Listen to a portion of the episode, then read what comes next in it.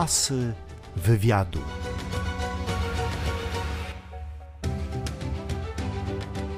Bracia Zielińscy, czyli Andrzej i Jacek, to założyciele legendarnej grupy Skaldowie.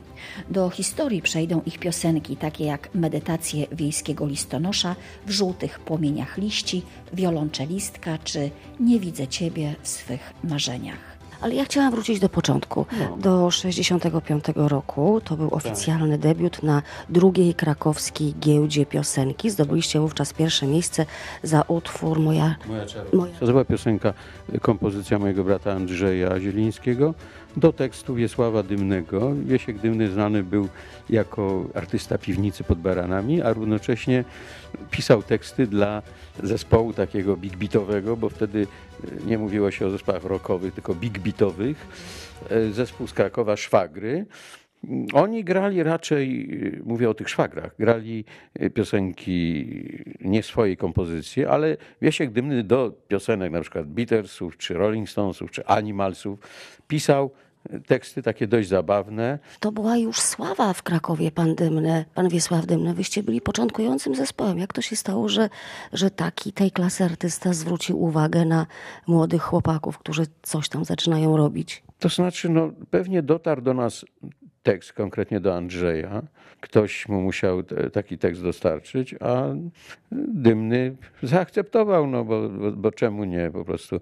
Dotychczas do tekstów Dymnego, z tego co wiem, to taki pianista Andrzej Nowak w Krakowie skomponował taką słynną piosenkę Niebieska Patelnia, tak pasą się pasą, barany wełniane i tak dalej. To było coś wcześniejszego, a tak to Wiesiek Dymny pisał do już istniejących jakichś tam piosenek, właśnie tak jak mówiłem, Rolling Stonesów czy Beatlesów, a tym razem powstała nowa muzyka, oryginalna muzyka własna, tak zwana, skomponowana przez Andrzeja. Ja chciałam zapytać, panie Andrzeju, o panów dom rodzinny. Czy to był dom rozśpiewany z tradycjami muzycznymi? Bo z tego, co się dowiedziałam, to ojciec również był muzykiem. No tak, ojciec był muzykiem, ojciec był skrzypkiem, kończył konserwatorium we Lwowie i wiele lat grał w orkiestrze radiowej w Krakowie. Później oprócz tego jeszcze był właśnie szefem artystycznym zespołu estradowego wojskowego Desant, gdzie powiedzmy miał do dyspozycji, kierował big bandem, dużą orkiestrą, wokalistami, chórkami przeróżnymi, no i balet tam jeszcze był, także to wszystko miał pod sobą i cały taki programy estradowe robili i z przeznaczeniem występów dla wojska głównie. Ale czy ojciec was popychał, żebyście kończyli szkoły muzyczne, czy to był naturalny wasz wybór? Uważam, że ci ojcowie, co popychają te dzieci do muzyki, to źle robią, bo te dzieci przeważnie tak nienawidzą później muzyki, że nikt nie gra z tych popychanych. Nas nie trzeba było popychać, sami się garnęliśmy do instrumentów i to od małego. Ja do fortepianu, a Jacek, z racji, że ojciec był skrzypkiem, no to na skrzypcach grał. I od początku graliśmy na tych instrumentach, chodziliśmy, przeszliśmy przez wszystkie szkoły muzyczne każdego stopnia, podstawowa muzyczna, liceum muzyczne, no i wyższa szkoła muzyczna. Chciałam jeszcze wrócić do lat 70. W Opolu położyliście wszystkich na łopatki piosenką W żółtych płomieniach liści. Według mnie to jest najpiękniejsza wasza piosenka. No, skomponowałem tę piosenkę do tekstu Osieckiej, do któregoś z programów, które Osiecka w telewizji robiła, takie różne programy, listy śpiewające, jakieś takie bardzo takie poetyckie programy, gdzie byli aktorzy i wokaliści, śpiewający aktorzy. No i ja pisałem muzykę do tych programów. Początkowo Adam Sławiński, później ja to przejąłem. No i właśnie z jednego z tych programów był taki program, powiedzmy taka audycja troszeczkę jesienna w klimacie. No i ten przepiękny tekst Agnieszki właśnie o przemijaniu. Asy wywiadu. Chodziły takie informacje, pojawiały się, że ten tekst w sposób poetycki nawiązuje do marca 68 roku. No różne są powiedzmy legendy na temat, co artystka chciała powiedzieć w tym tekście, także to niewątpliwie i to jest tam też, powiedzmy, niektórzy odczytywali powiedzmy tę przymusową emigrację Żydów z Polski w roku tam marcu 68, kiedy akuratnie kilku moich kolegów ze studiów właśnie spotkałem w Nowym Jorku w 69 roku, tych, którzy musieli przymusowo opuścić Polskę. Także paru studentów właśnie pochodzenia żydowskiego spotkałem później w Nowym Jorku, jak już tam musieli się zadomowić. Czy pan do tej piosenki też ma szczególny sentyment? No bardzo lubię tę piosenkę, ona ma jakiś niepowtarzalny klimat, zadumę jakąś. No, sam fakt, że została ta piosenka wybrana przez redaktorów wszystkich rozgłośni Polskiego Radia w Polsce za piosenkę 25-lecia Polski. Giełdę piosenki w Krakowie, no tą właśnie, no pierwszą też, ale drugą, w której myśmy po raz pierwszy wzięli udział jako zespół, organizowało Polskie Radio, a konkretnie redaktor Andrzej Jaroszewski, już niestety nieżyjący redaktor, i zaprosił na tą drugą giełdę redaktora Andrzeja Kormana, który wówczas był redaktorem trzeciego programu Polskiego Radia w Warszawie. I jak to się mówi, jak przyjechała Warszawa do Krakowa, no to już nie tylko na podwórku krakowskim, tylko zostaliśmy zaproszeni do całej sesji nagraniowej do Warszawy właśnie dla trzeciego programu. To zaczęła się już tak zwana kariera ogólnopolska, prawda? Bo nas było słychać wszędzie. Już dostaliśmy potem zaproszenie do festiwalu Polskiej Piosenki w Opolu. I potem jeszcze w międzyczasie nam się udało wygrać taki festiwal muzyki nastolatków ogólnopolski, gdzie zajęliśmy pierwsze miejsce. No i od tego czasu rzeczywiście już się jakoś tam potoczyła nasza kariera. To na naszych polskich listach myśmy tak istnieli. No może na przemian z jakimiś innymi, zespołem Czerwone Gitary na przykład, czy jakimś... To była taka największa konkurencja? Jeżeli chodzi o popularność, to ja nawet bym powiedział, że oni mieli większą popularność, bo grali muzykę nieco prostszą i taką, prawda, którą bardzo szerokie grono gdzieś tam, prawda, wpada do ucha.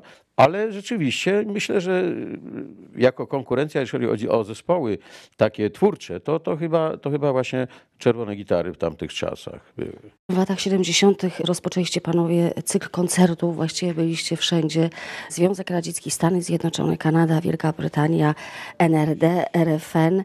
Graliście też między innymi na 20. Igrzyskach Olimpijskich w Monachium. Tak, graliśmy, mieszkaliśmy w wiosce olimpijskiej razem ze sportowcami naszymi polskimi i niedaleko mieszkaliśmy tego domu, gdzie był ten słynny napad na sportowców, powiedzmy izraelskich. Zginęło wiele osób. Myśmy niedaleko mieszkali koło tego miejsca. No a z miłych akcentów to na pewno było to, że Władek Komar o jeden centymetr kulą przebił u Dobejera, takiego niemieckiego miotacza, a wcześniej zaprzyjaźniliśmy się z Władkiem Komarem, niestety nieżyjącym, na Akademii Wychowania Fizycznego na Bielanach Warszawy, kiedy my przygotowywaliśmy program artystyczny na olimpiadę do teatru, jako tak zwany Wieczór Polski, a Władek trenował i powiedzmy tam mieszkał, jadł.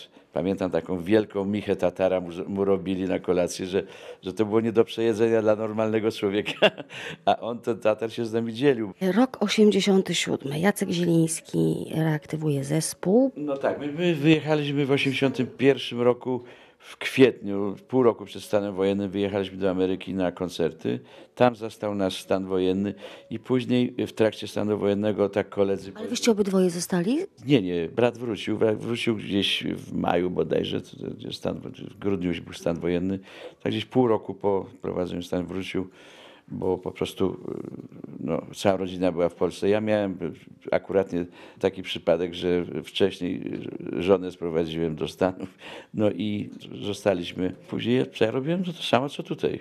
Grałem muzykę, tylko że z amerykańskimi muzykami. Ale tu byliście bożyszczami tłumów.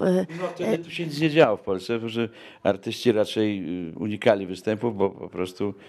To był jakiś bojkot tego typu, że tu się nic nie działo. Aktorzy nie chcieli występować w telewizji, tam w mundurach jacyś byli. Nie wiem, bo ja tego nie przeżyłem na własnej skórze, bo po prostu byłem w Ameryce. Asy wywiadu.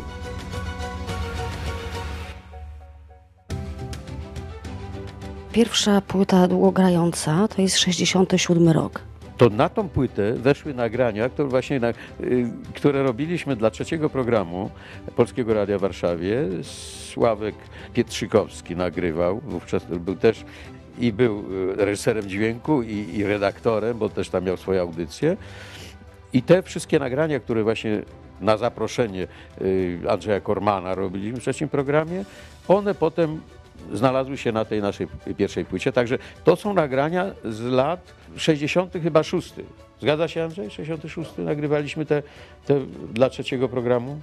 Wówczas też nagraliście panowie cykl programów telewizyjnych Listy śpiewające do słów Agnieszki Osieckiej i Sławińskiego.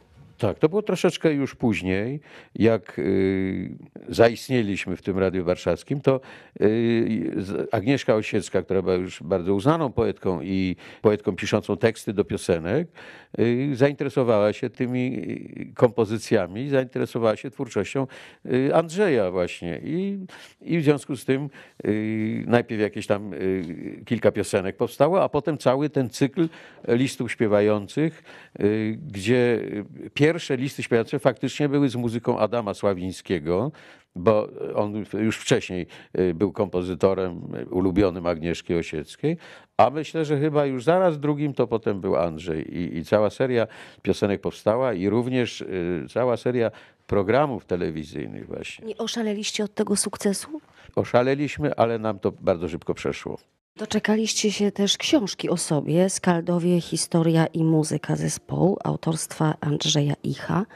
Książka pana Ichy, który jest profesorem, tylko że nie muzyki, tylko matematycznych różnych przedmiotów, jest po prostu rzetelnym jakimś kompendium wiedzy na temat tego, czego dokonaliśmy, wszystkich nagrań, występów telewizyjnych, filmowej muzyki, bo i taką pisałem. Także tam jest dużo właśnie, to jest rzetelna książka pod względem dla ludzi, którzy chcą wiedzieć, ile my w sumie nagraliśmy utworów, bo tego nagraliśmy bardzo dużo. Oczywiście mamy swoich wielbicieli od lat, oni nas bardzo kochają, chodzą na koncerty, podobnie jak na Rolling Stonesów w trzech pokoleniach, to znaczy nasi rówieśnicy średnie i te najmniejsze dzieci. Polskie Radio w Warszawie, bo tam jest teraz bałagan straszny, zmieniają się władze i po prostu nie wiadomo, kto będzie, kto nie będzie, kogo wyrzucą i być może, że po prostu uznają nas już za jakieś wykopaliskowe zjawisko, które nie należy powielać. Tu odwrotna sytuacja niż na przykład w Ameryce, bo w Ameryce muzycy, którzy grają tak długo, są na rękach noszeni i to się nazywa Hall of Fame. Jak to się stało, że współpracowali z wami najlepsi z najlepszych? Właśnie wspomniana przez pana Agnieszka Osiecka, Wiesław Dymny, Ernest Bryl, Wojciech Młynarski, no pierwsza liga. No tak, tu by należało jeszcze wspomnieć o Leszku Aleksandrze Moczulskim, który pisał piosenki razem z Andrzejem jeszcze zanim zaistniał zespół Skaldowie. Był taki teatrzyk piosenki, nie, to był Sowizdrzał. Równolegle, jakby nie wiem, inna uczelnia, czy na tej samej uczelni były, bo to było, Sowizdrzał był na Ujocie. Tak jak jest u plastyków jakaś tam grupa taka czy grupa taka, to tutaj też były właśnie to były jakby kabarety, ale takie nastawione bardziej na piosenkę niż na jakieś skecze, niż na jakieś... No jeżeli chodzi o takie bardziej śmieszne rzeczy, to była piwnica pod baranami. Chociaż tam też piosenka była bardzo mocno eksponowana. Panie Andrzeju, na koniec, czego pan słucha w samochodzie? Ja niczego nie słucham, mam tyle muzyki, że po prostu ja lubię odpocząć i ciszę lubię. Po prostu całe życie była muzyka i zwłaszcza przez te 20 parę lat tego mojego pobytu w Ameryce, kiedy przez parę lat grałem, to wszystko, co jest modne w Stanach, osobiście grałem, to mam tej muzyki tyle, że z chęcią słucham muzyki klasycznej, przy której odpoczywam, bo muzyka rockowa to dla mnie jest tylko ta z lat 60., 70., bo to są prawdziwe zespoły, które grały i nagrywały te na żywo wszystko.